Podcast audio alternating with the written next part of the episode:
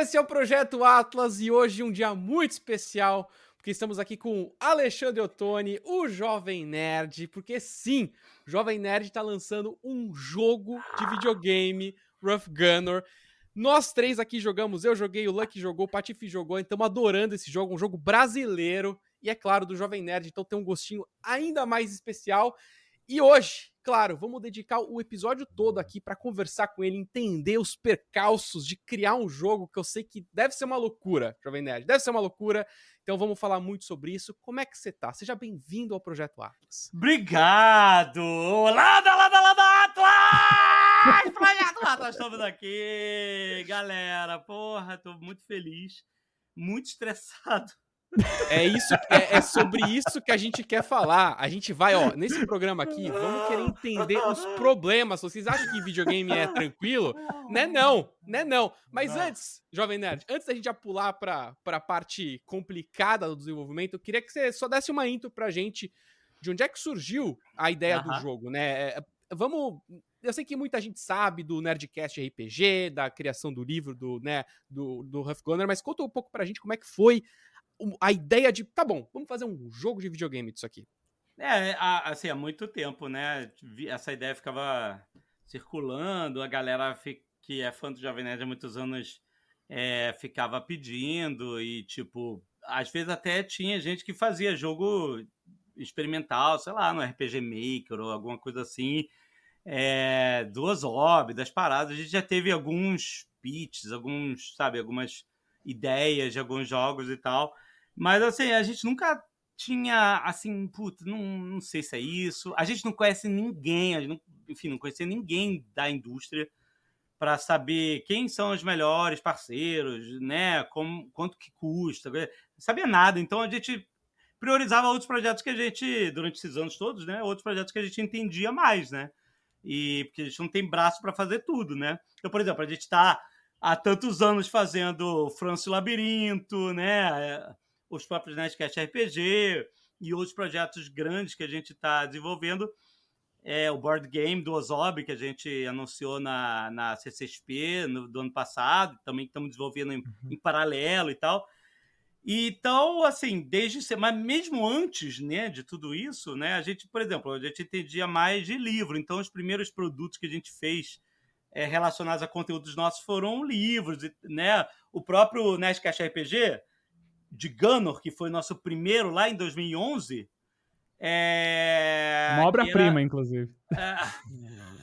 que foi uma parada, tipo, feita assim, no susto, cara, porque a gente, na verdade, a gente, muito antes de querer fazer videogame, a gente queria saber se a gente conseguiria fazer um, uma partida de RPG em podcast. Quando a gente começou o Nerdcast, né, que é muito antigo, lá de 2006, a gente ficava, será que a gente consegue? Ah, mas o que, que a gente precisa? A gente tem que ir num estúdio, alugar um estúdio, e todo mundo ficar jogando, gravar, depois editar. E a gente fala assim, cara, não vai dar certo isso. Ninguém vai ter saco de ouvir uma. Porque nessa época não tinha live de RPG, não tinha Critical Role, não tinha nada, sabe? Ninguém, não existe essa cultura de, de assistir RPG na internet. A gente achava até que a internet ia matar o RPG. A gente queria jogar, botar o RPG no podcast para tentar salvar o RPG. Introduzir ele para uma geração que, sabe, é um negócio muito analógico, né? Para pensar. Você tem que ir na casa dos amigos com papel e caneta e, e, e, e, lápis e ficha, joga dado. Quem é que faz O isso? mais doido é que vocês, eu, eu, né, eu lembro de ser um negócio que fazia muito tempo que eu não jogava RPG quando eu ouvi pela primeira vez. E, e é tão dinâmico o RPG de vocês, né? O negócio ali acontece tão rápido, porque cê, é, é, duas horas a, a, primeira vez, né? Então, tipo, você Bem editado, uma... cara. Bem é, editado, é muito maluco, assim, porque. porque na hora eu lembro que, que despertou, mas eu não lembrava que, pô, aquilo que vocês vivem ali em duas horas de RPG é, é tipo umas, umas seis sessões, né? É muito maluco é, aquilo. É bastante, né? No primeiro foi bem mais enxuto e tal, mas é porque a gente gosta de. É que é, tem, tem vários times, né? Tem a galera que fala que a gente não joga RPG pra valer, que é tudo roteirizado, tem a galera que fala que a gente. Não, eles jogam mesmo e tal. O fato é que é uma, é uma mistura. A gente joga mesmo, isso é verdade. Os jogadores não sabem o que, que o mestre está fazendo, é, o que ele quer, ele não conta. O máximo que a gente alinha é tipo, ah, vamos, eu vou fazer esse personagem, você faz outro, você faz outro, para ficar meio diverso, né? depois de Gunner, que a gente tem dois bárbaros idênticos, a gente falou assim: vamos, vamos combinar os personagens antes pra gente não, não fazer personagens iguais, né? Então o máximo que a gente combina é isso. E, e a gente gosta de jogar mesmo. Então, é, às vezes a gente corta pedaços inteiros de, de porque a discussão ficou: o que, que a gente faz? Vai para lá, vai para cá, não sei o quê, ah, não sei o quê. Tenta uma coisa, falha, não dá em nada, então tenta outra coisa. Aí a gente vê. Todas essas duas horas de papo tem algum valor é, para a história? Tá, tá construindo a história de algum jeito? Não. Foi só gente discutindo se ia para direita ou para esquerda, sabe? Se fazia isso ou aquilo. Então corta, entendeu? Porque a gente gosta de fazer dinâmica, porque hoje em dia a galera vê horas e horas de live de RPG, mas na época que a gente criou esse formato, que a gente não conhecia esse formato, nunca tinha ouvido nenhum outro podcast assim, é, a gente a gente achava que era a única forma que gente, as pessoas iam gostar de, de, de, acompanhar uma partida de RPG, que é transformando em meio uma mistura de drama, de audiodrama com com a partida mesmo, se sonorizando e tal. Aí vem coisas que a gente gostava. Eu gostava de coisas sonorizadas porque eu ouvia lá os audiodramas de Star Wars, Seus Anéis, e eu queria fazer isso de alguma forma no, né, nos nossos no, nesse podcast. E aí, enfim, tudo acabou encaixando para isso. O prime a primeira o primeirão é, Nerdcast RPG de Rough Gunner que a gente publicou lá em 2011. A gente fez isso para fazer jabá de um Dragon Age. Qual foi o Dragon Age? Da EA? Foi foi o Origins. Foi o pior Dragon Age. O 2. ah, foi o 2. Foi o 2, foi o 2. É. O 2. É.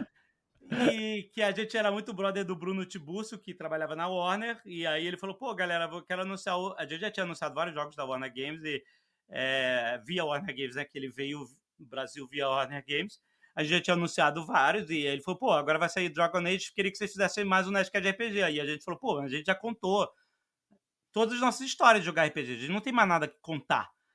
Né? Aí a gente ficou quebrando a cabeça, pô, mas a gente não pode perder esse jabá, cara. Não vamos dizer não pro jabá do Dragon, que é jabá mais fácil que esse. De videogame, porra. É. Aí a gente, pô, a gente não vai perder esse jabá, não. O que, que a gente vai fazer? Ah, e se a gente chegar. Sabe aquela ideia da gente gravar um, um RPG em podcast que nunca, nunca funcionou?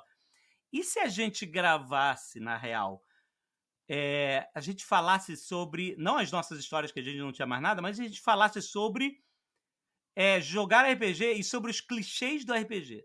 Tipo, clichê do RPG, começar a aventura numa taverna, é, ter uma investigação, um combate contra goblins, alguma coisa assim, um, um, um calabouço com armadilhas, é, uma princesa.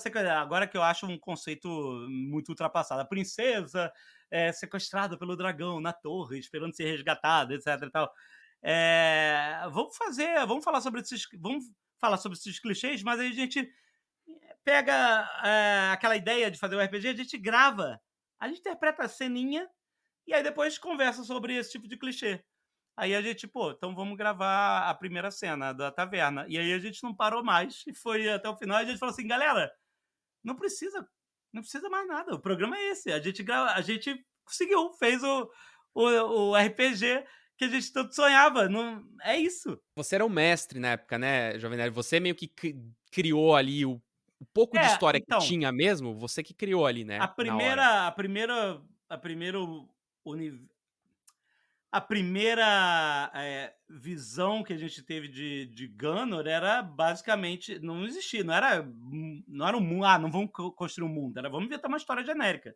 Aí inventei o nome, Gano, do Ren e tal, não sei o quê. E aí no final, como eles iam enfrentar o dragão, o outro clichê é o mestre dar umas armas super poderosas para os players para eles né, poderem enfrentar o, o, um, um bichão e tal. E aí é, eu inventei ali na hora que eles entraram numa cripta e tinha muito baseada naquele Indiana Jones na última cruzada quando ele vai lá na, nos esgotos de Veneza ele acha a, a cripta lá do o guerreiro o templário com o escudo e etc. Aí eu inventei uma parada mais ou menos assim nessa vibe. Ah, vocês encontram um grande herói do passado, né? Uma lenda. O nome dele era Ruff Gunner, ele era um clérigo e tal. E ali você vê Aí tem a voz dele, fantasmagórica, falando para eles usarem arma, as armas deles e tal. E aí eles pegam lá o martelo dele e o escudo que estavam lá e eles acabaram enfrentando o dragão. E foi isso. Essa era a parada, entendeu? E até o nome Rough Gunner era um negócio que veio meio que na hora, assim. Sabe? Pega assim, Rough Gunner. Eu não sei. Da onde veio. Teve gente que já falou assim: esse nome Ganon não veio de Ganon, Ganon do, do, de Zelda? Eu falei, cara, eu não sei, porque eu nunca, eu não fui, eu nunca joguei Zelda até há poucos anos atrás. Eu não era um cara de Zelda, eu não tinha cultura de Zelda, apesar de eu saber que ele tinha um inimigo chamado Ganon. Então, tipo assim, talvez estivesse lá no meu sub, sub, subconsciente, na hora de achar o nome, veio um, uma sonoridade. Não sei, mas assim, é, ele veio do nada, né? A, a inspiração. E aí, um tempo depois, como eu falei, a gente começou a trabalhar com livros, etc. E a gente pensou, pô, que legal se a gente lançar um livro ilustrado é, do RPG, pô, legal, que já tinha três episódios, pô, é um negócio em áudio e que legal, né, meio que traduzir isso para o visual, é, os personagens, os lugares que eles foram, algumas cenas marcantes e tal. E aí a gente fez um livro com o Andrés Ramos, ilustrou tudo, ele que inventou a forma do Ruff Gunner com aquele com aquele, aquela armadura espetada, o, o, o, esse martelo que é parecido com o martelo do Thor, só que ele tem essas, esse metal espetado para trás, umas, umas runas, etc. E aí, pô, achei maneiríssimo o visual. E eu escrevi um monte de textos para esse. Enfim, para complementar né, as ilustrações, sabe? Um pouquinho de lore, de background, sabe? Dos personagens, dos lugares. Aí eu fui inventando algumas. Foi a primeira vez que o, o mundo de Gunner ganhou um pouco mais de profundidade mesmo, de lore e tal. Na verdade, a lore mesmo de, de Gunner começa a nascer no terceiro episódio do Nashcast RPG, quando que o primeiro foi faz qualquer coisa clichê, o segundo foi a continuação direta daquilo, e mais um monte de clichês das nossas histórias, Cavaleiros do Caos, essas paradas e tal.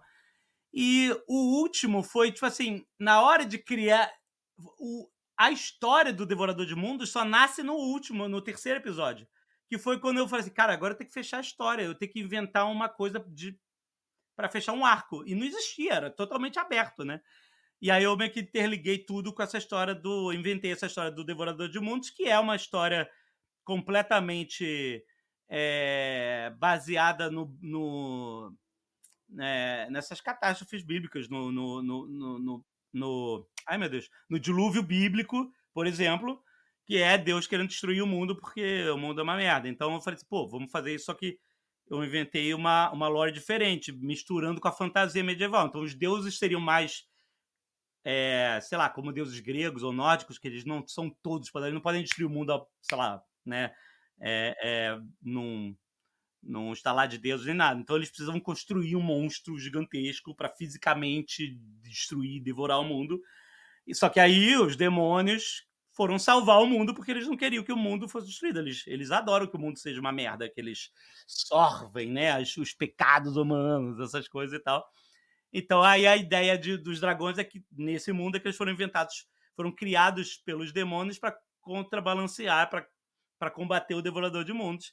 E aí eles conseguem, a lore básica é essa, eles conseguem é, e aí eles passam a dominar a, o mundo para manter ele na merda. O legal disso que você contou é que ele tá bem no começo do jogo, né? Então quem começar a jogar agora tem uma sinopse é. ali, né, do que aconteceu uhum. antes. Exato. É, com a narração do Guilherme Briggs, se eu tiver. Não, não, essa narração no início é do Sérgio Cantu. Do Sérgio ele Cantu. foi que narrou os audiodramas que a gente fez quando a gente foi lançar os livros. Tá aqui os livros, olha só. Uhum. Aí, ó. Os livros de Ruff No momento, para quem não conhece, no momento são três lançados, né? O garoto, a Lenda de Ruff Gunner, é, volume 1, um, Garoto Cabra, que é o jogo tá todo aqui. Ele, ele, ele, ele adapta esse livro do início ao fim. Aí você vê, tá o Ruff Gunner jovem aqui, o, o Zamer no fundo. E é justamente a, a história dele ser encontrado é, enquanto uns monges iam foram procurar uma cabra desgarrada do mosteiro e aí eles acabam encontrando o Ruff no lugar da cabra e aí o prior que é o líder do mosteiro fala assim ah, eu mandei vocês procurarem uma cabra e vocês me trouxeram um garoto aí ele fica chamando ele de garoto cabra uhum. porque era para ser a cabra e acabou vindo um garoto né então por isso que o nome é garoto cabra teve gente no início que achava que ele é um sátiro alguma coisa assim ele tem pata de cabra ah. o garoto cabra então, agora é Tipo aquela série da Netflix. Olha aquela série que, que, o moleque tem um chifrinho também, uma parada meio assim. Ah, o Sweet ah, lá. É, Sweet Tooth, é, né? Sweet, é isso. É, Sweet Tooth, isso. É, aí, aí a história... Uh, o depois de criar esse esse depois de criar esse esse livro ilustrado que dava um pouco mais de profundidade para a história e tinha um pouquinho é, do Rough Gunner ali. Ele falava assim: Rough Gunner foi um. Eu inventei uma base assim: Rough Gunner foi um clérigo do passado muito poderoso, treinado para enfrentar os dragões, etc. E, tal. e aí, a partir. Essa era a lore que tinha. A base do mundo que tem na cutscene do jogo, né, no início, que conta a história do Devorador de Mundos, dos dragões, e o Rough Gunner que aparece bem depois dessa lore inicial, porque o Zamer já é o último desses dragões, né? Tipo, com o passar dos séculos, os dragões foram sendo caçados, morrendo, etc. E o Zamer foi o último que sobrou. Então ele era o último tirano ali. É... que os humanos sabem porra nenhuma do, de Devorador de Mundo. Ninguém mais lembra dessas paradas, só os, os mais antigos que lembram, né? É, então, para eles, o problema é assim: ó, tem um dragão, ele é um tirano, vamos ter que matar o dragão. E aí, quando o Prior vê esse garoto, fala assim: pô, o garoto tem um, ele tinha o poder, ele tinha esse superpoder, esse poder terremoto. Ele é tipo meio que um Goku, sabe? Ele era um, um ser super poderoso. E aí ele fala: pô, vamos treinar esse garoto, porque ele pode ser que, se a gente treinar ele como um, um clérigo da Ordem de São Arnaldo, ele pode ser o poder que a gente precisava para enfrentar o Zamer, né? E, e livrar essas terras do tirano. Essa história quem inventou foi o Leonel Caldela, porque a gente conheceu ele e falou assim: Leonel, a gente queria continuar fazendo histórias desse mundo de Gano, mas a gente não queria repetir, não queria fazer quadrinhos e tal. Hoje a gente está fazendo quadrinhos dos RPGs graças aos financiamentos coletivos, mas na época a gente achava que, pô, a gente queria criar uma coisa nova e não só adaptar a parada, né? E aí ele falou assim, cara, eu acho que tem uma história desse cara, desse Ruff Gunner, entendeu? Ele não é uma lenda. E se a gente for contar a história dele e mostrar que não é bem assim, quem é o ser humano por trás da lenda, entendeu? Ele é um cara que ele é um ser humano, então ele é falho, ele erra, ele faz merda. Aliás, quem lê o livro sabe que o Ruff Gunner é o maior merdeiro desse universo. erra muito tentando acertar, mas uh, ele é, aí ele é colocado uma missão muito sinistra. Tipo assim, o início é enfrentar os homens, beleza, fácil de entender e tal. Mas a partir do segundo livro, que ele está aqui mais velho, né? A partir do terceiro livro, quando ele vai ganhando poder, influência e se torna rei, essas coisas, a coisa fica muito mais política, fica muito mais complexa. E ele vê que o mundo não é só assim, treina e enfrenta um monstro. Os seres humanos são muito mais complicados que os monstros, entendeu? É só ver a chulapa que vai aumentando dos livros, né? É. o Leonel fora de controle, né? Tipo assim, o primeiro livro é isso aqui, beleza, show, livro honesto e tal. Segundo livro, um pouquinho mais, tá? Aí, beleza, vamos falar de humanidade agora. Pá! Aí, Leonel. Aí, Leonel. Ó, enfrentar monstro. Tem. Enfrentar humanidade. Pá! Olha como... Mas, ó, e aí é a maluquice do ciclo, então, porque você começou como um jogo, como um jogo de RPG, né? Aí vem pra. Aí vocês começam a querer crescer essa história, vocês vão pra, pra livro, pra HQ, pra Sim, board é game. Mas em algum momento vocês tiveram que tomar essa decisão de virar um videogame. Sim. E aí é a hora que, que, que, que, você tem que escolher o, o pedaço da história que vai virar um videogame, né? Por que, que vocês foram, é. tipo, pro Huff Gunner e não, por exemplo, pro RPG ou alguma coisa do tipo? Então, é, na verdade, é, o que aconteceu foi. É, tudo isso tem a ver com a, a aquisição da, da Magalu, né? Tipo, a, a, nossa ideia principal de por que fazia sentido isso era porque a gente queria poder é, ter força para poder criar esses produtos mais e conteúdos, produtos e tal, mais complexos, né? Mais que, que precisa de, de muito muita produção, que demora, tipo o Francis Labirinto, que a gente lançou no passado, a série com o Spotify, com o Celton Mello, né, em áudio, 3D, etc. Pô, um projeto longo, de, sabe, complexo, etc. É, o board game também, um projeto longo, e esse, então, entendeu? Então tinha a ver com a gente começar a entender, e é graças a, é, por, pelo Magalu, a gente foi chegando nos parceiros para a gente é, criar algo é, novo lá dentro. Né? Existe o Magalu Games, que é um, um setor bem pequenininho, que já lançou jogos de celular, bem é, é, bem pequenininhos, meio casuais, etc. É, é, um núcleozinho pequenininho. Esse é um projeto do Jovem Nerd, mas que tem tudo a ver está muito interligado com o Magalu Games. André Jarussi está sendo um, um, anjo nesse projeto também agora para gente. É, então tá tudo muito interligado com o Magalu Games. Mas, assim, a gente tomou a iniciativa de, falou assim, vamos agora que a gente está junto, vamos unir força para achar um parceiro para produzir finalmente um videogame para gente. É, e aí eu fiz um pitch é, de, olha, a gente tem um monte de propriedades intelectuais legais, mas, tipo assim, Rough Gunner, eu vejo um jogo onde, como o primeiro livro, é um treinamento, é um arco de um, de um jovem treinar para enfrentar um monstro, assim, isso é um arco de videogame, é isso, completo, entendeu? É, tá lá do início ao fim, entendeu? Você, Final Boss, começo, é, eu via como um jogo que você tinha meio que um timer é, que você. É, eu lembro de eu falar isso pra galera, que era um timer, tipo assim, o dragão está vindo e você tem que se fortificar aos, ao ponto de, é, de quando ele chegar você poder enfrentá-lo, entendeu? É, ao ponto que é, eu tinha um monte de ideias é, sobre gerenciamento de reino, de recursos, etc e tal, é, que a gente não teve dinheiro para fazer nesse e vai ficar tudo pro Rough Gunner 2. peraí, peraí, Jovem Nerd. Então, então, a sua visão inicial era, era bem mais complexa. Assim, é porque, né? assim, eu tenho uma visão de, de um board game para Rough Gunner há muitos anos, sabe?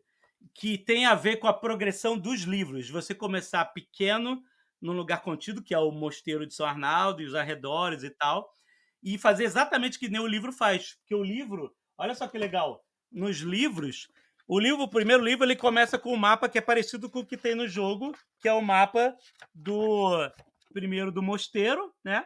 Que é o ato 1, tá aqui o mosteiro de São Arnaldo, a vila em volta, etc. E aí o máximo que tem é a região em volta. O mosteiro tá aqui, aí você tem Lago de Pó aqui, que aparece no jogo, aqui tá o Covil do Zamer, que também aparece no jogo e tal. Então o primeiro jogo tá todo aqui e tal.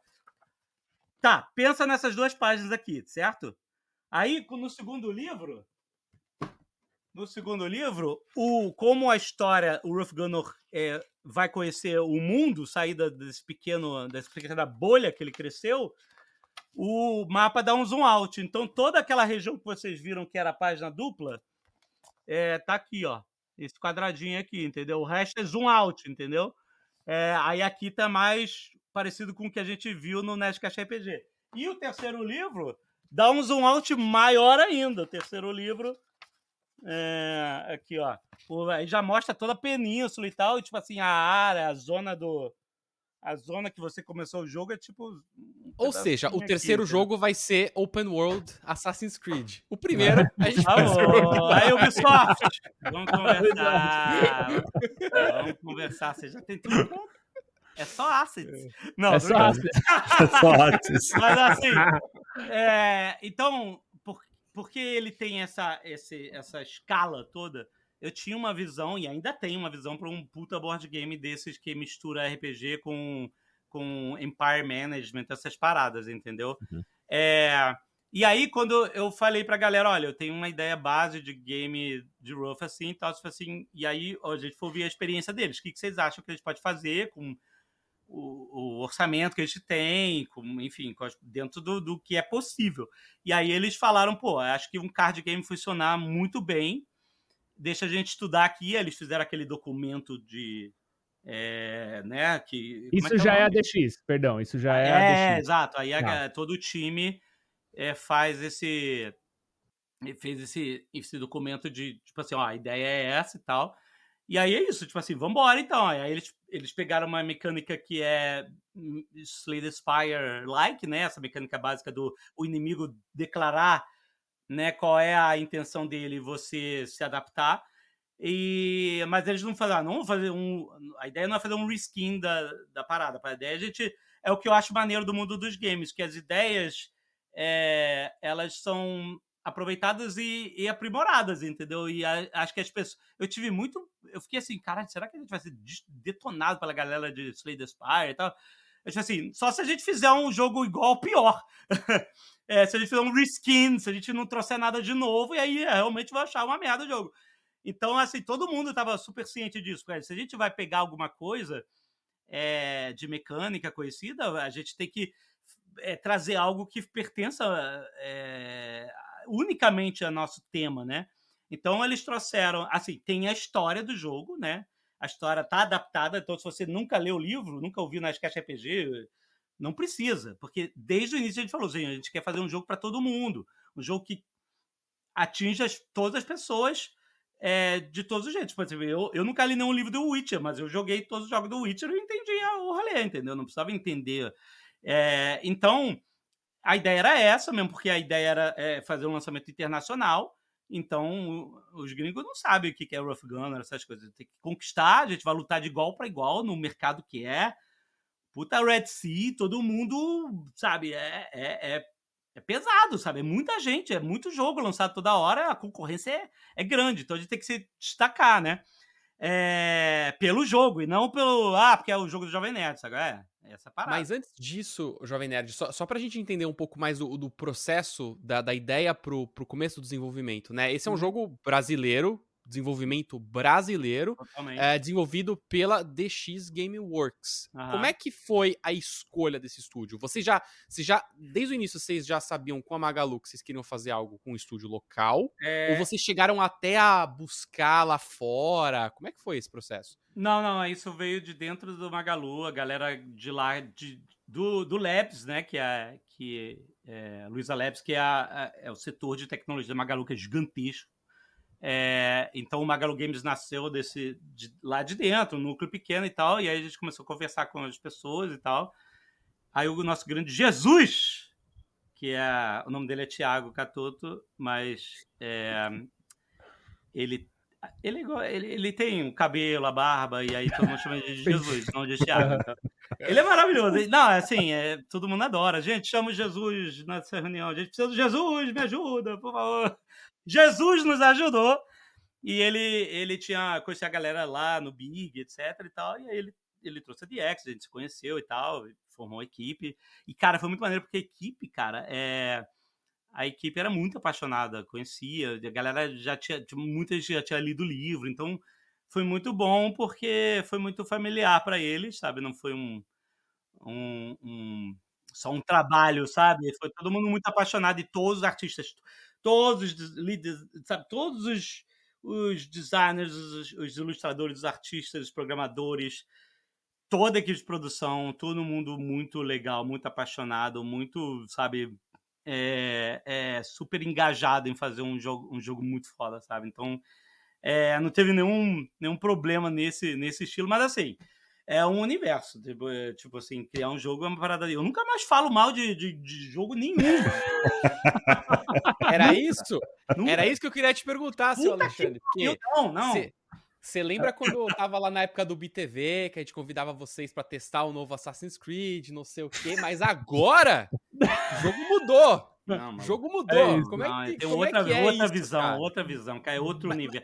O gamer não conhece esse mundo, é, assim, nem precisa, né? Porque a, a gente recebe os produtos e a gente quer se divertir, mas, tipo assim, o que eu tô tentando falar pra galera, pelo menos a minha perce- percepção, é assim, não existe preguiça em desenvolvimento de games. Não existe! Não existe preguiça. Ah, os caras não fizeram isso porque é preguiça. Não, não existe, não existe.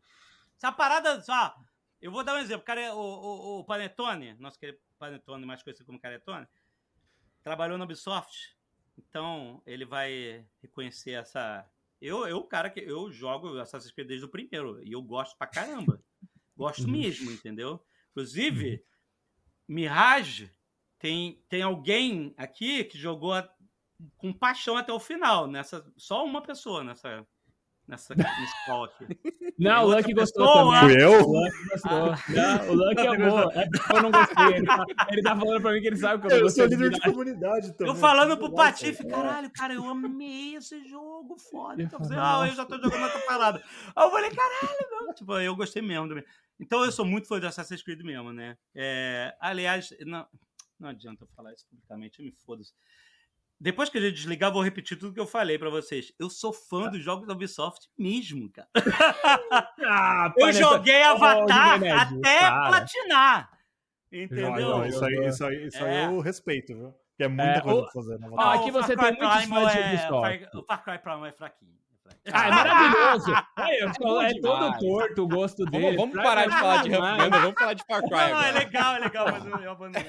Ah, você tá numa chamada aqui, ô, ô, Jovem Nerd. A gente tem alguns defeitos aqui. O Panetone, por exemplo, ele é o defensor maior da Nintendo. Pra ele, Pokémon é a melhor coisa que existe. Assim, é uma maluquice. Hum, O Lunk é um uhum. fã de Ubisoft também. Então, assim, Não, tá em ó, casa. não, eu peraí, quero falar. não é- aí, Não, aí- eu ele é- gosto da Ubisoft muito. É, é fã também, é fã. E, Ah, e é. eu foi isso. E ó, É, o Jovem Nerd, pra quem tá ouvindo a gente agora, o Jovem Nerd levantou, ele tirou o fone, porque ele vai mostrar alguma coisa agora pra gente. Mistério. Hum, ó, fã de Olha aí. É da Fã de Iron tá? Studios, que só Boa. a Iron faz isso aqui. Ai, meu Deus. Fazia. Meu Deus, caiu pra galera que Tá não tudo sabe. Ele tá bem, mostrando tá pra galera tudo do bem. podcast. tá Marcelo, tá tudo mostrando bem, Marcelo do. Tá tudo bem. Aconteceu nada, aconteceu do nada. Assassin's Creed. Esse é o Ezio? É o Ezio, né? É o no Revel... Não é no É. Revelation. É, no. O Ezio aberto assim, né? Hum. Ah, essa Ah, eu tenho tenho, também. Esse, esse aqui Ah. eu tenho. Tá aqui. Ah, É. Já quebrou essa, Baieto. esse, esses, essas penas, já quebrou tudo, já colheu um milhão de vezes. Essas, é tudo quebra. Ah, a minha quebrou o pezinho. Pô, que, quebrei o pezinho da dá, minha pra, águia. dá pra colar, é só colar Ah, com é. Super Bonder, assim, dá. Super funciona. Black O Flag. do Black Flag é da hora. O cara é colecionador. Muito bom. Jogo Ah, E ó, esse, esse é um programa não patrocinado pela Ubisoft. Ainda. claro. Mas aí, ó, Ainda. O, claro. O meu ponto sobre o Ubisoft era o seguinte: aí tu vai jogando Mirage, aí você vai, mata o cara na bordinha, na berola do, do, do, do prédio, lá no alto, aí ele cai pra frente, aí ele fica parado no ar assim, caído no ar aí, durante alguns segundos, aí depois ele. Aí eu falo assim. Ubisoft, 15 anos de Assassin's Creed e vocês não consertam essa merda, como é que pode? Maluco, parei, parei, parei, não vou, não vou, não vou, não vou. Porque provavelmente ele faz o seguinte: o cara fala assim, ó, eu posso consertar, mas assim, eu vou precisar criar um novo sistema, é, talvez leve seis meses e um milhão e meio de dólares. Beleza? E quando a gente implementar, eu não sei se pode quebrar todo o resto da parada inteira. Aí eu falo assim, cara, bota um milhão e meio em outra parada que é mais importante, sabe? sabe? Faz mais um, faz mais uma, mais um boss, mais uma, sabe? É... Ninguém vai parar de jogar por causa disso. É tipo assim, o né? jogo ainda vende bem com os bonecos ficando assim, vende. Então, caraca, não- é isso. Tipo assim, não. Então, então, aproveitando esse top, já vaza um segredo. O que que, o que, que rolou assim no Huff Gunner? Conta um pra nós. Que você olhou e falou, porra, o que, que eu vou fazer? Porque a gente sabe que você tá jogando várias versões do jogo. Você deve Ah, ter sido sim, beta tester. sim, tá, da- desde do- que era um esqueleto assim, super. Super. Só os bonequinhos palitos. É verdade, você, jogou quando eram as cartinhas, umas cartinhas com piada interna, né? Não, as cartinhas eram tudo desenho de, de rabisco de, de boneco de palito, essas paradas assim. Que legal. Inclusive, durante muito tempo do desenvolvimento, tem uma carta que se chama. é, Como é que é? Helping Hand. Boa que é amiga. Que é, que Ah, é a, boa amiga, não, né? é a ajuda. Apoio. Helping. Hate. É, mão amiga, pô. É, então, isso aqui, o nome em português não é esse, mas durante muito tempo, esse era o nome dessa carta, mão amiga. E aí, tipo assim, o jogo tava quase pronto, eu falei assim. Ô, galera, é, vocês vão. É isso mesmo? Vocês vão. É, é, Vai vão ficar. deixar isso? É, Vai não ficar pode, mas brincadeira de vocês? Aí eles, não, não, a gente vai mudar. Eles mudaram, mas é, essa carta aí, eu não lembro qual é agora. Mas é a de Eu uma não lembro, é- mãozinha. É a que cura, é uma mãozinha que você cura um aliado. não e é a- não é a- Não é? Não é oração rápida, é uma que é mão alguma coisa, assim, que ela dá bênção e tal, não sei o quê. E era, era a carta era mão amiga durante muito tempo, eu fiquei até... A questão agora é, se a galera for nos arquivos do jogo, será que o nome Ah, da se tá carta, escondido do lá? asset, Não sei, É, é, tá ser. aí. A gente vai descobrir isso no dia 22 já. No dia que Ah! aí a gente vai saber. Mas a gente tinha um Mas- negócio, a nossa build, se eu apertasse P, eu, a gente dava win automático na, no combate. Olha era, aí! Era um cheatzinho. Tinha um God falei, Mode, assim. Tira. Não, era só apertar P. Aí eu falei, ah, não quero fazer esse combate. Pum. não, mas é bom pra você testar, porque, claro que você podia ir pra qualquer combate, mas assim, qual o problema de testar esse jogo? Eu não posso ir só pro o, o boss final. Porque eu, eu caí a minha build. Não vou, não vou conseguir testar. Então a gente, durante muitas vezes, eu- a gente ia fazendo a build só no P, P, P, P, P, P, só pra escolher as cartas. Ah, tá, agora vamos fazer o ato 3, entendeu? Aí Aí eu criava um save do ato 3, aí eu fazia várias vezes o ato 3 com aquela build, depois fazia várias vezes com outra build e tal. Era assim. Mas não tenta apertar P, não, que a galera tirou. Nem, nem procura. Tem nada de P, não tem, não tem Konami Code, não tem God porra nenhuma. Você tem que, tem que prestar atenção no jogo, é isso. Mas voltando pro que o Patife falou, qual foi o momento que você teve que justamente fazer isso? Cara, a gente vai ter que gastar uma grana pra fazer isso aqui, mas será que vale a pena mesmo? Vai ser uma coisa funcional? Vamos então por esse outro caminho. Quando é que foi isso que aconteceu, por exemplo, pra vocês? É, bom, eu não, eu não, eu era justamente o oposto. Eu tava querendo botar tudo e eles, e a galera que fala assim, não, não, a gente não consegue, não vai dar pra fazer isso. Ó, coitado, o Orlando Júnior, diretor do jogo, o Breno- o Breno Rodrigues, produtor do jogo, que, que sofreram com essas escolhas e que são importantes. Cara, a gente, a gente fez um Nerdcast com o Rafael Grassetti, que é brasileiro, é, hum, fodástico mestre, foi diretor de arte do- dos dois últimos God of War. E ele teve que escolher e tirar coisa God of War, que é um jogo multimilionário, AAA, amado de, tipo, gerações, sabe, de videogames, e, e ele teve que tirar coisa, cara. Não dá pra fazer tudo. Então, assim, acho que todo é, game devs tem é, essa lista, essa wishlist de dev que, puta, a gente quer isso, quer isso, e aí você vai vendo o que, que pode, o que, que não pode. que- E isso acontece com qualquer projeto grande. Por exemplo, quem assistiu Indiana Jones e o Templo da Perdição e vê aquela cena maravilhosa do final do filme, que é eles fugindo naqueles carrinhos de mina, aquela perseguição dos carrinhos de mina, aquilo o George Lucas queria fazer no primeiro filme, no, no Caçadores da Arca Perdida. Às vezes não, não, não tinham dinheiro, não, não, deu, e aí ele falou assim, ah, então dane-se. E aí ele fez no segundo filme, entendeu? Ah, agora vamos trazer aquela cena que a gente não conseguiu. Então todo jogo ele passa por isso porque ele precisa ser, no final, ele precisa ser um produto, ele precisa ser viável economicamente, entendeu? Inclusive, o, grande drama com o jogo indie é tipo, aliás, com qualquer jogo, mas jogo indie, especialmente porque tem pouca grana, é assim, é literalmente você tem que é, você tem uma limitação muito maior, entendeu? Você é, e, o, e, tipo assim, você- desenvolvimento, quanto mais tempo você bota em desenvolvimento, mais gasto você tem. Você tá, né? Todo mundo tá, tá, tá trabalhando no, pro- no projeto sendo pago. Então, às vezes você tem que chegar, cara, se esse jogo é, que é um jogo indie, que tem um nicho, né? Ele não é um AAA, não vou chegar aí, né? Tipo, a- no mesmo público que vai chegar um God of War. É, então, é, eu, eu- o jogo pode ser tão caro quanto você quiser, entendeu? Ele pode ser um jogo indie tão caro quanto o God of War, se você ficar desenvolvendo ele a vida toda, sabe? É, só que ele nunca vai recuperar a grana que você investiu, entendeu? Então, a gente tinha que ter essa inteligência de, tipo assim, olha, o que, que dá pra fazer dentro desse orçamento e dentro desse tempo. É, mesmo porque a gente tem tempo, tem que ter tempo para consertar bug, essas coisas e tal, porque o jogo tem que estar funcionando no final, né? É, o The Last É. of Us Part 2 agora, né? Ele saiu uma versão remasterizada e eles colocaram os comentários do diretor e colocaram cenas cortadas, né? Então, coisas que Aham. eles arrancaram do jogo. E eles falam, é tipo assim, pô, isso aqui não encaixou com o ritmo do jogo. Isso aqui não encaixou narrativamente. Eles iam Aham. matar a Abby no final. E falaram, não, não dá pra matar a Abby. Aí, então, eles vão fazendo três, quatro versões. Eles vão... E tudo isso, né? é- é- É, é, tem- tudo loucura. começa, né, Alotone? Tudo, tudo, tudo você coloca o básico ali, aquela estrutura, e aí não funciona, você tem que cortar, e aí é literalmente dinheiro jogado fora, né? quando- É, e quando o Neil Druckmann ainda falou que quando a gente começou a acelerar a produção, aí os caras falaram assim: ah, a gente precisa de todo mundo para fazer aqui o Uncharted 4 e, e ele perdeu todos os recursos dele. Entendeu? Então você vê, mesmo né, grandes, grandes é, produções é, passam por isso, né? Então, assim, acho que é, eu, eu sonhava que o jogo tivesse todo esse é, gerenciamento de reino, recursos e tal, não sei o quê, mas a galera teve que decidir, tipo assim, o que, que é mais importante para o jogo? é, é o core do dos cards. Então é mais importante que a gente se concentre nisso e, e o jogo funcione.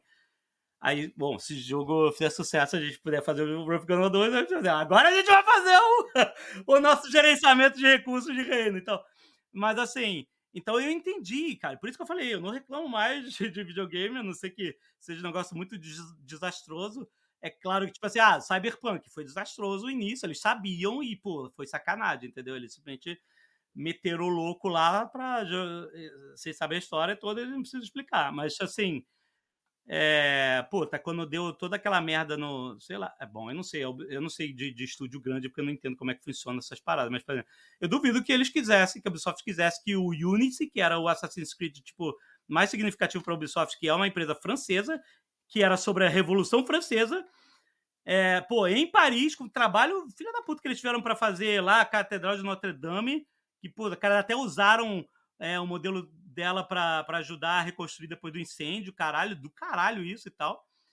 Duvido que eles quisessem que, tipo, quando lançasse o jogo para todo mundo, tivesse aqueles bonecos com olho gigante, sem cara, pra virar piada. E a Ubisoft sofre até hoje dessa porra. A galera tem muito mais vontade com a Ubisoft. Tipo assim, quando dá bug na, na, no, no, jogo da Bethesda, ah, olha que engraçado, as vacas voando, tararau. aí quando dá a mesma parada na Ubisoft, caraca, o bilicho, cara. Eu falei, caralho, é muito dois pesos duas medidas. Tem empresas cria uma que viram. cultura, né? É, É. tem empresas que acabam virando alvo e, e, Ah. dá, e dá clique, dá engajamento. Dá engajamento, falar exato, mal, né? né, E, delas. tipo assim, cara, Mas no, no- caso das empresas grandes, assim, uma- só uma, uma, uma curiosidade interessante é que depois de quando você tá assim, se aproximando do final do desenvolvimento, você tem um momento de closing, né? Que é vamos fechar o jogo. exato. Aí eles contratam um cara que é o closer.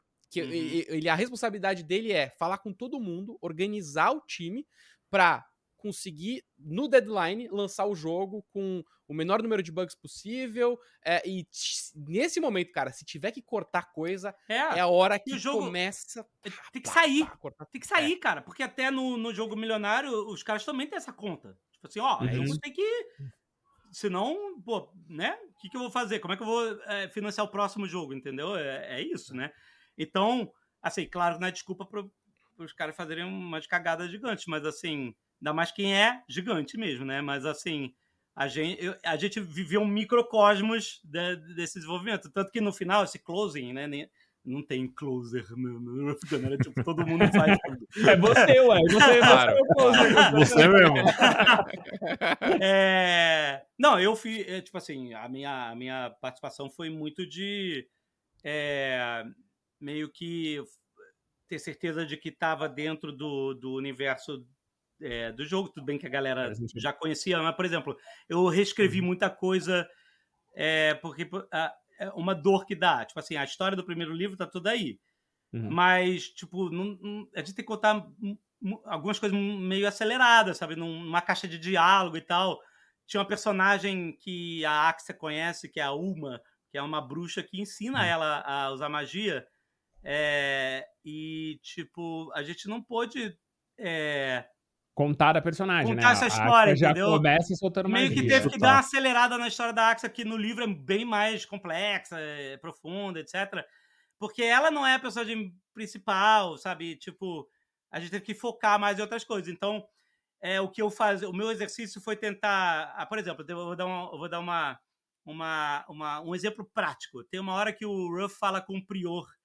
Ele fala assim: Prior, é como como é que os deuses permitem ter sofrimento no mundo, sabe? Esse questionamento, né?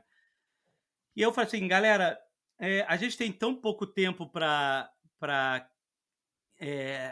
contar a história do livro que eu acho que é, a gente fazer uma pergunta que não está ligada diretamente a algo importante do lore, a gente está perdendo esse um tempo precioso da gente explicar essa história, adaptar essa história.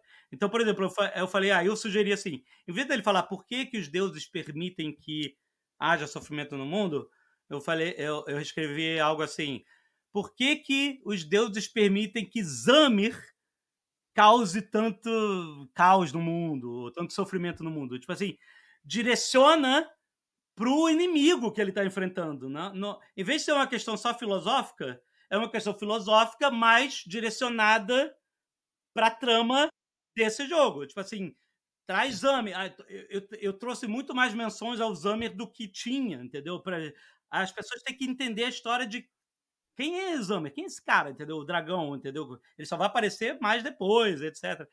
Então, assim, é, é, eu, eu fiquei bastante tempo nesse, me preocupando em, em meio que unir certos pontos com a história, etc. Claro que o jogo está muito bem escrito, muito bem aproveitado e tal, mas é ajustes, coisa de produtora, entendeu? É, então, por exemplo, o Pedro Langbecker, que é o lead game designer, é, ele. Cara, eu aprendi muito com ele. Ele, ele é fera, moleque novo. Moleque novo, sabe tudo, sabe. Cara, ele mexia naqueles botões, o jogo mudava tudo, ele, ele é muito foda. É, mas é, eu fiquei insistindo, Pedro, esse jogo tem que ficar mais difícil. O jogo tem que ficar mais difícil. Eu quero Você ver. colocou aquele troll, então, é isso que você tá me dizendo. Aquele troll. é isso. Tem É nome, Não, não, não, Ele gastou Não. seis meses só pra Ah! escrever de novo. Não, não, é porque teve uma build, porque assim, as primeiras builds eu. eu é, era só meio tipo, ó, o jogo funciona, você joga uma carta, ela dá dano, você toma dano, Uhum. era isso, né? Tipo, não tinha jogo ali, era só a, me- a mecânica funcionando. E aí eu, modo analítico, modo analítico, né? E aí quando o jogo começou a, a tomar uma forma, ter uma mecânica, ter um certo equilíbrio, que eu comecei até, tipo assim, esquecer de fazer as anotações, porque eu tava só jogando me divertindo, né? Uhum. Eu achei, "Oh, acho que isso é um bom sinal. Eu esqueci de fazer anotações porque eu tava me divertindo com o jogo. Eu falei, Pedro, eu, eu tô. Tipo, tudo bem que eu tô mais acostumado com as cartas, né? Eu sei. É, né? Quando, quando você vai se acostumando, né? Você já, você já sabe fazer as, as sinergias, os combos e tal. Beleza, então eu sou um jogador já veterano, mas eu tô indo do início ao fim sem morrer, cara. Não pode, sabe? Esse jogo é um jogo principalmente que esse é um jogo narrativo, então é- a gente conta a história uma vez só. Você, quando termina o jogo, você não desbloqueia um novo personagem para para jogar, né? A gente, a gente, a gente, enfim, foi uma escolha baseada na narração e nos recursos que a gente tinha, etc. Então todo o replayability desse jogo, que ele desde o início o pessoal da, né, o- que desde o início o Orlando Júnior, o Breno, eles falam assim, ah, esse jogo é vai ser um, um roguelite, roguelike que é roguelite, né, que também serve, que é você morre e aí você recupera, né, com- começa o jogo um pouquinho mais poderoso, cada vez mais poderoso e tal, até você zerar. Então a ideia, todo o replayability do jogo vai estar dentro da primeira zerada, entendeu? Então esse jogo não é assim, ah, zerei, agora eu vou New Game Plus, sabe? É, o replayability dele tá no desafio de você ficar com não, desgraçado! Ih, mexi a tela aqui, caraca. Até a sua tela atrás. A minha tela. É porque o meu, o meu, o meu monitor é, é ultra wide. Ultra aí wide. Eu cheguei ele pro cantinho aqui. Aí, tipo assim, eu quero ver. Eu quero ver a galera batendo na mesa. Eu quero ver a galera me xingando. Jovem Nerd, de graça! e aí. É, porque isso é muito, é muito legal. Isso é o que dá combustível pra gente começar. Não, agora eu vou começar, eu vou mudar a minha build, eu vou, agora eu vou saber o que fazer. Eu vou- não vou entrar naquele troll que o Patife entrou. Eu tento evitar. Vou evitar, evitar. né? Quando você, exatamente. Então, é, foi, foi muito. é, ele, ele começou a mexer, sabe? Aí que é, é delicioso. Aí que eu vi como, como que o, o desenvolvimento de equilíbrio de jogo, né? Esse balance e tal, como uma coisa importante, imprescindível, entendeu? É, porque lá em outubro, teoricamente em outubro, o jogo estava pronto, no sentido de ele tá início, meio fim, tem todos os assets e tal, mas não estava pronto, porque ele precisa agora que a gente consegue chegar do início ao fim, agora a gente vai balancear essa parada toda, porque é isso, tipo assim, eu não posso chegar, fazer o primeiro ato muito difícil, o segundo e terceiro fácil.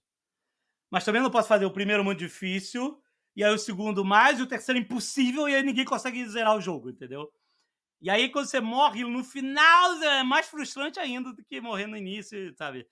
É, então, a gente achar esse equilíbrio era uma parada. Aí, eu tinha achado um exploit. Eu falei assim, cara, olha só, eu, quando a gente tem muitos inimigos na tela, se você matar todo mundo e deixar só um bem, tipo, é, né, é, quase morrendo e tal, você consegue meio que se defender só dele, porque a dificuldade da- do combate é meio que o, fato de ter vários, né? Então, se você sobrar só um e não tiver respawn, tu tá tranquilo, tu consegue segurar ele. E aí, a carta de cura, oração rápida, eu fico só segurando defesa e a carta vai rodando no baralho, volta, me curo, volta, me curo, volta, me curo. E aí eu saio de todo, quase todos esses é, combates full. Aí ele, pô, beleza, vamos pensar no que fazer. Aí ele falou assim: é, eu vou transformar a carta de oração rápida em consumir. Ela vai ser uma carta que você vai usar uma vez só por combate, em vez de dela rodar. Vamos testar. Maluco, só isso mudou o jogo inteiro. A dinâmica do jogo inteira mudou. Eu falei, cara, agora eu tenho que investir muito mais em carta de controle. Eu tenho que segurar muito mudou toda a dinâmica, porque antes eu tava quase nada de defesa e tal, porque eu conseguia só segurar e me curar. E aí, e aí tipo assim, é isso. Aí agora eu, eu gasto dinheiro para duplicar a carta de cura, para melhorar a carta de cura. É, sabe, tipo, cara, é muito maneiro, porque o jogo aí sim que ficou o desafio. Você tem que pensar bem no que você vai fazer e a ordem das coisas que você vai fazer. Você não vai usar a carta de curas, você não vai usar todos os pontos de cura. Se você tiver só um pouquinho danificado, você você vai jogar fora ela cedo demais, pode acabar morrendo. Então, de- eu achei delicioso ficar brincando dessas de mudar um número, mudar outra, etc e tal, que, sabe, ele foi é, é, foi para mim a experiência mais foda do, do Rough Gunner e a gente acha que a gente chegou num, num, num equilíbrio muito desafiador e bem legal. Já que você, seu Alexandre, é o melhor jogador até o momento, talvez, Não sou mais. O Hiro, jogo. o Hiro me derrubou. O cara zerou o jogo em dois dias. Ah, não, cara. Não, O jogo nem aí- saiu Quem mandou ainda, aqui pô. pra esse cara? Mas já que você é um dos melhores Ah, jogadores é. É segundo, então. É o segundo. É. atrás, eu tenho que correr atrás. Pra galera que vai começar a jogar agora, cara, dá algumas dicas aí legais pro pessoal. come- Porque assim, um jogo roguelike não é fácil, né? Você vai morrer algumas vezes até você entender a mecânica, Sim, ficar melhor. sim, aí você exato. chega no ato 2, consegue chegar no ato 3. É, fala aí algumas dicas do Alotone pra Cara, pessoa talvez começar melhor o jogo. olha, eu acho que primeiro, é, quem nunca jogou card game, esse tipo de jogo e tal, a gente fez um jogo muito de, de entrada pra todo mundo, sabe? Que no início ele é super simples, ele explica muito tintim por tintim o que rola, a mecânica básica do jogo. Então é fácil de você entender. Ah, entendi qual é a dinâmica. Ele vai me bater, eu posso me, eu posso me defender, no próximo eu posso bater nele, pô, ele não vai bater agora, então vou atacar o cara, não preciso me defender, sei lá. Bem fácil de entender. O legal é você descobrir o que não tá nos tutoriais, que é, ah, essa carta aqui tem sinergia com a outra, etc. É você entender, porque todas as cartas, se você parar para pensar é, e, e observar, elas têm textos em negrito. Esses textos em negrito, eles são conceitos e poderes do jogo, tipo benção. Benção, tá escrito benção na carta, a benção tá em negrito. Então, benção é algo que você, que faz parte da mecânica. Se você tem uma carta que te dá bênção, aí ela fica aparecendo lá o íconezinho no topo da sua cabeça. Tem outras cartas que, se elas. Se você tiver uma bênção assim, em cima da tua cabeça, é uma carta de cura, às vezes ela pode curar muito mais do dobro, só porque você tem a bênção, entendeu? Então, quando você descobre esses mecanismos, ó, então se eu usar essa carta primeiro, ela vai me dar mais fé, e aí, com mais fé, eu vou, eu vou dar mais poder para essa outra carta. Entendeu? Eu posso usar ela depois. Então, é, é isso que é divertido. É esse aqui. E que não tem uma uma forma só de ganhar, de vencer o jogo, né? Tem um monte de, de formas diferentes de ganhar o jogo. Você fala assim, ah, se eu fizer só uma build de cartas de controle, de defesa, como é que eu vou atacar? Pô, você calma. Tem, um, tem uma carta que é um escudo, que ele transfere todo o seu escudo, é o ataque com o escudo, é a porrada com o escudo. Ele transfere todo o escudo que você subiu de dano pro inimigo. E se você melhorar essa carta, você consegue dar o dano do seu escudo sem perder o seu escudo. Você não transfere, você simplesmente dá o dano. E tem carta que dobra o escudo que você tem. Tem carta que faz você começar todo round já com escudo. Então, por exemplo, se você quiser fazer uma build só de defesa, é, tu consegue tirar uns danos sinistros. Tu vai aumentando, tu aumentando a defesa, o cara não consegue te penetrar. e você vai lá, cara, e, e dá uma... Cara, é muito maneiro. Então tem muita forma de... O late game, ele tem muita, muitas formas diferentes de você chegar nele e mega poderoso e etc e tal, e ainda ser desafiador. Então, acho que E mesmo é no, no, início do jogo eu também senti, por exemplo, tinha uma, umas cartas lá que, ah, descarte uma carta da mão para ganhar tanto de defesa. Pô, por que, que eu vou descartar uma carta da mão? Não faz sentido, que carta tosca. Aí passa alguns, né, alguns enfrentamentos depois, o bicho te envenena, por exemplo, ele causa alguma maldição. O medo, né? Essa... É, o medo. E aí o medo vira uma carta que você, se você fica com ela até o final da rodada, você vai perder alguma coisa. Então, pô, agora a carta que descarta uma da sua mão é, é um bônus. Cara, isso tudo é muito legal. É porque você, é, muito... para você descartar essa carta ruim, é, você vai gastar pontos, né? Pode gastar um, uhum. dois, até três pontos. Você Vai pode te não ter nenhum lesando, ataque né? ou nenhuma ação se você quiser descartar o medo. Que por exemplo, o medo, se você terminar o round com a carta de medo, é, você perde toda a sua fé. Se você estiver acumulando fé, tu não quer perder a fé, né? Então o medo vai te limitar. Aí você, puta, tem uma carta, como você falou, tem uma carta que para o escudo para eu usar, eu tenho que descartar outra carta. Aí, pô, vou descartar esse medo. E aí eu não preciso gastar ponto para descartar o medo nesse momento. Então, sim, tem vários tipos de sinergias que, que vão te beneficiar. é, e isso não está escrito. O- o- A parada é você descobrir. Eu só falo isso, gente. Lê tudo. Lê, faz conta. Se quiser fazer, assim, pra você, Guilherme, tem que fazer continha. Quanto é que ele vai me dar? Quanto é que eu vou fazer? Quanto é que eu tenho de defesa? Eu sou de humano humanas, Jovem O. Patife, o Patife fazendo um monte de conta. Eu falei, que peraí, eu vou dar. é, Se quiser jogar com calculadora, é foda. pode jogar com calculadora. Mas assim, mas assim, não fica com medo de você não tem que ficar de tanta conta assim. Mas o fato é que o, o que vale a pena, minha dica, amor, é os inimigos, às vezes ele tem uns poderizinhos que ficam assim, no, na, na, na, os status ficam em cima da cabeça dele. Lê esses status, porque é, eles são o que fazem a diferença. Cada inimigo, tipo assim, você vai achar o que, que é o, o inimigo? Ah, o cara que bate mais forte ou mais fraco, tem mais ou menos gente. Não! Os inimigos têm dinâmicas diferentes de enfrentamento.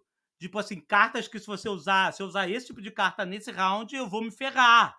Ele vai ficar mais forte, eu vou, eu vou me ferir, etc.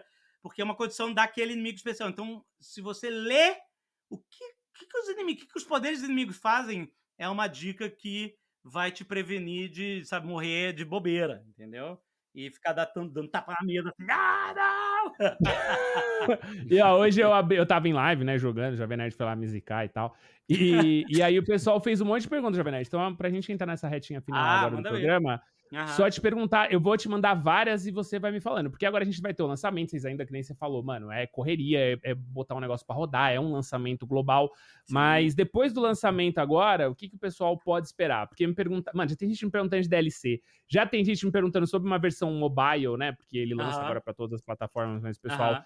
Mano, tá apaixonado. Ah, e, cara, se vocês, né, pensando nesse futuro aí, o que, que você acha que ainda dá pra. pra no, no primeiro game, que vai ser um sucesso, a gente vai ter um segundo, mas nesse primeiro game ainda, o que, que você tá vendo de plano Uhum. futuro dele? É, a gente tem. prim- é, Cara, então, o primeiro, primeiro plano é lançar o jogo e, tipo, sabe, fazer todos os esforços possíveis para o jogo, né? O jogo fazer sucesso, etc. E, e ser impulsionado e chegar em mais pessoas possível, princi- principalmente que ele é global.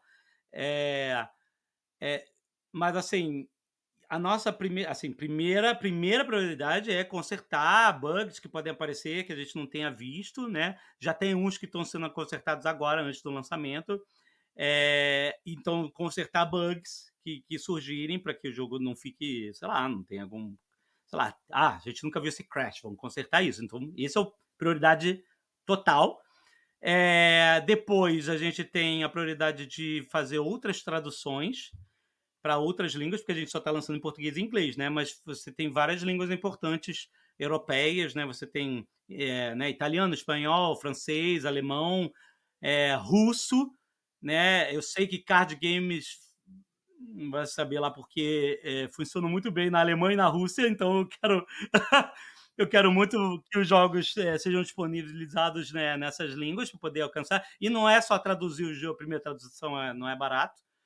É, é, e você ainda localizar, exatamente, é, você tem que localizar e você tem que implementar no jogo, porque, por exemplo, em outras línguas que tem outros alfabetos, tipo russo e tal, você tem que ver se isso não vai quebrar, né, a, a, a UX, enfim, as cartas, você tem que, tem que ser muito bem cuidadinho para o jogo não, não ficar horroroso e quebrado, né? Então é um processo delicado, não é um só ah, muda aí o, o X, é, muda aí o bloco de notas e tá tudo funcionando, né? Então, assim, essa é a segunda prioridade, tipo assim, para que a gente possa ter mais alcance com o jogo em outras línguas, com outros é, mercados, né, que gostam desse tipo de jogo. É, para aí sim, se o jogo for um sucesso, se a gente conseguir justificar um investimento em uma continuação, aí sim a gente vai. Ou em DLCs, a galera estiver pedindo. A gente, a gente criou, gente, um Discord, que eu vou pedir para vocês botarem um link aí do Discord oficial do, do, do Magalu Games, onde vai ter a galera discutindo. Quem, quem gosta de engajar, o pessoal de comunidade gosta de engajar com esses primeiros dias de vida de um jogo, mandar feedback mesmo, de ah, bug aqui, etc. Ou será que foi. Ou perguntar mesmo, como é que funciona isso? Acho que tem.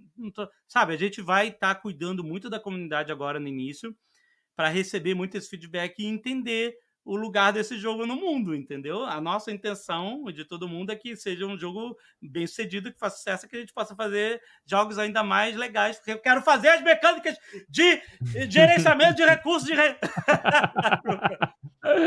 Mas assim, se a gente achar que tem mais espaço para a gente é, aumentar esse jogo com DLCs, trazer outros personagens, porque eu já falei assim, a Alma, personagem da, da, da, da Katyusha no Nasca RPG, ela Uhum. estava viva durante a época do Rough Ah, que legal. Maneiro, que maneiro. Então, Que bacana. e sabe? que Não, bacana. então, mas assim, muitas possibilidades existem, sabe? É, é de verdade. A gente não sabe ainda porque a gente tem que primeiro é, é, lançar, o, lançar o jogo e cuidar das nossas prioridades maiores, que é fazer esse jogo funcionar do jeito que tá. Jogo indie é meio uma incógnita. Às vezes o jogo é, explode, às vezes não explode, às vezes a galera tipo não, não sei lá, uma galera core gosta e o resto não gosta. Às vezes ele explode, às vezes depois de, sei lá, algum tanto tempo, sei lá, o jogo é redescoberto e aí ele explode. Não tem muita regra para jogo indie, né? É diferente, lá, o Panetone acho que sabe que jogo de AAA e tal, você tem que fazer um esforço muito grande no lançamento, porque essa é a maior janela do jogo, competição é muito grande, etc. Mas jogo indie é meio que não sabemos, sabe? Depende. Então, a gente está fazendo todos os esforços para esse jogo chegar no máximo posições possíveis para a gente ver, né? Tipo assim, beleza, o que, que aconteceu né? e o que, que a gente faz agora. Mas sim, amo, eu, eu, Alexandre, Tony, a coisa que eu mais amo fazer é estudar mecânica de jogo, entendeu? Tipo assim, eu tenho compro um milhão de board games, não é só para pintar miniatura nem nada, mas eu gosto de estudar as mecânicas. Eu fico vendo palestra do, do de, tipo assim, é, é, de, de de criador de jogos e tal, e, e eu adorei participar desse processo agora porque foi incrível. Eu tô metendo bedelho em todos os jogos que a gente está desenvolvendo. No, no é, eu gosto de participar da, de, das discussões mecânicas do, do nosso livro-jogo, Enigma do Sol Oculto, de Cthulhu, do próprio board game do Ozob, etc e tal, e desse jogo, tipo assim, eu gosto de participar porque eu me sinto aprendendo, me sinto um estagiário, né? Ao mesmo tempo que eu tô fazendo de tudo para que as coisas funcionem dentro dos nossos universos, eu também estou aprendendo e absorvendo porque eu amo isso, eu amo isso. Então, quantos jogos eu consegui, eu consegui participar da, da, das nossas paradas, mais feliz eu tô. Então, eu quero que esse jogo dê certo para que eu possa eh, participar de tudo, de DLC, de novos jogos, de tudo, cara. Muito legal. E ó, você tá convidado pra qualquer coisa futura aí que a gente tiver do Rough. Gunner e dos próximos jogos. Cara, você vai ser Claro. muito bem-vindo aqui. Quero muito te agradecer pela participação, Jovem Nerd. aí uma horinha Obrigado, gente. passou voando, uma delícia. E ó, só quero, só quero passar Ó. aqui um- uma ficha técnica bem rápida pra galera ficar ligada, Boa. tá? Então, o jogo é o Rough Gunner, tá disponível, galera, qualquer lugar, hein? Tem Steam, tem na nuvem, PlayStation, Xbox, Nintendo Switch. Olha só, a galera do Switch pode jogar também Rough Gunner, lançamento global, mundial, Aham, dia aham. 22 de fevereiro. Ele foi desenvolvido pela DX Gameworks. Eu falei errado, eu falei DX. É DX, galera. Tô aqui me corrigindo. É, e é pra quem ainda tá sem entender muito bem, é um jogo deck builder. Você monta o seu deck, só que ele tem os elementos de roguelite. Você vai montando aos poucos e se você perde, você volta do começo, tenta montar uma nova estratégia. Tem as partes aleatórias, é, que são muito bacanas. Cara, o jogo tá muito divertido, é 100% brasileiro. E, cara, tô, tô muito feliz, Jovem Nerd. Obrigado por, Não, por, é- por você, Pô, pela Magalu, por todo mundo ter podido trazer isso pra gente. Eu cara, que bem legal. agradeço demais o apoio de vocês, gente. Obrigado mesmo. Galera, não esquece, vocês podem também comentar, jogou o jogo, quer falar um pouco mais sobre ele aqui com a gente? Vamos ler também os comentários de vocês no próximo programa. Deixa aqui nos comentários, até mesmo no Spotify, você pode deixar ali seu comentário e a gente tá sempre de olho. Então, obrigado, obrigado, Obrigado, Jovem gente. Nerd. Esse aqui foi mais um episódio do Projeto Atlas. Eu sou o Panetone, tive também a presença do Patife, Lux Salamander. E a gente se vê então na próxima. Valeu, tchau. Por São Arnaldo!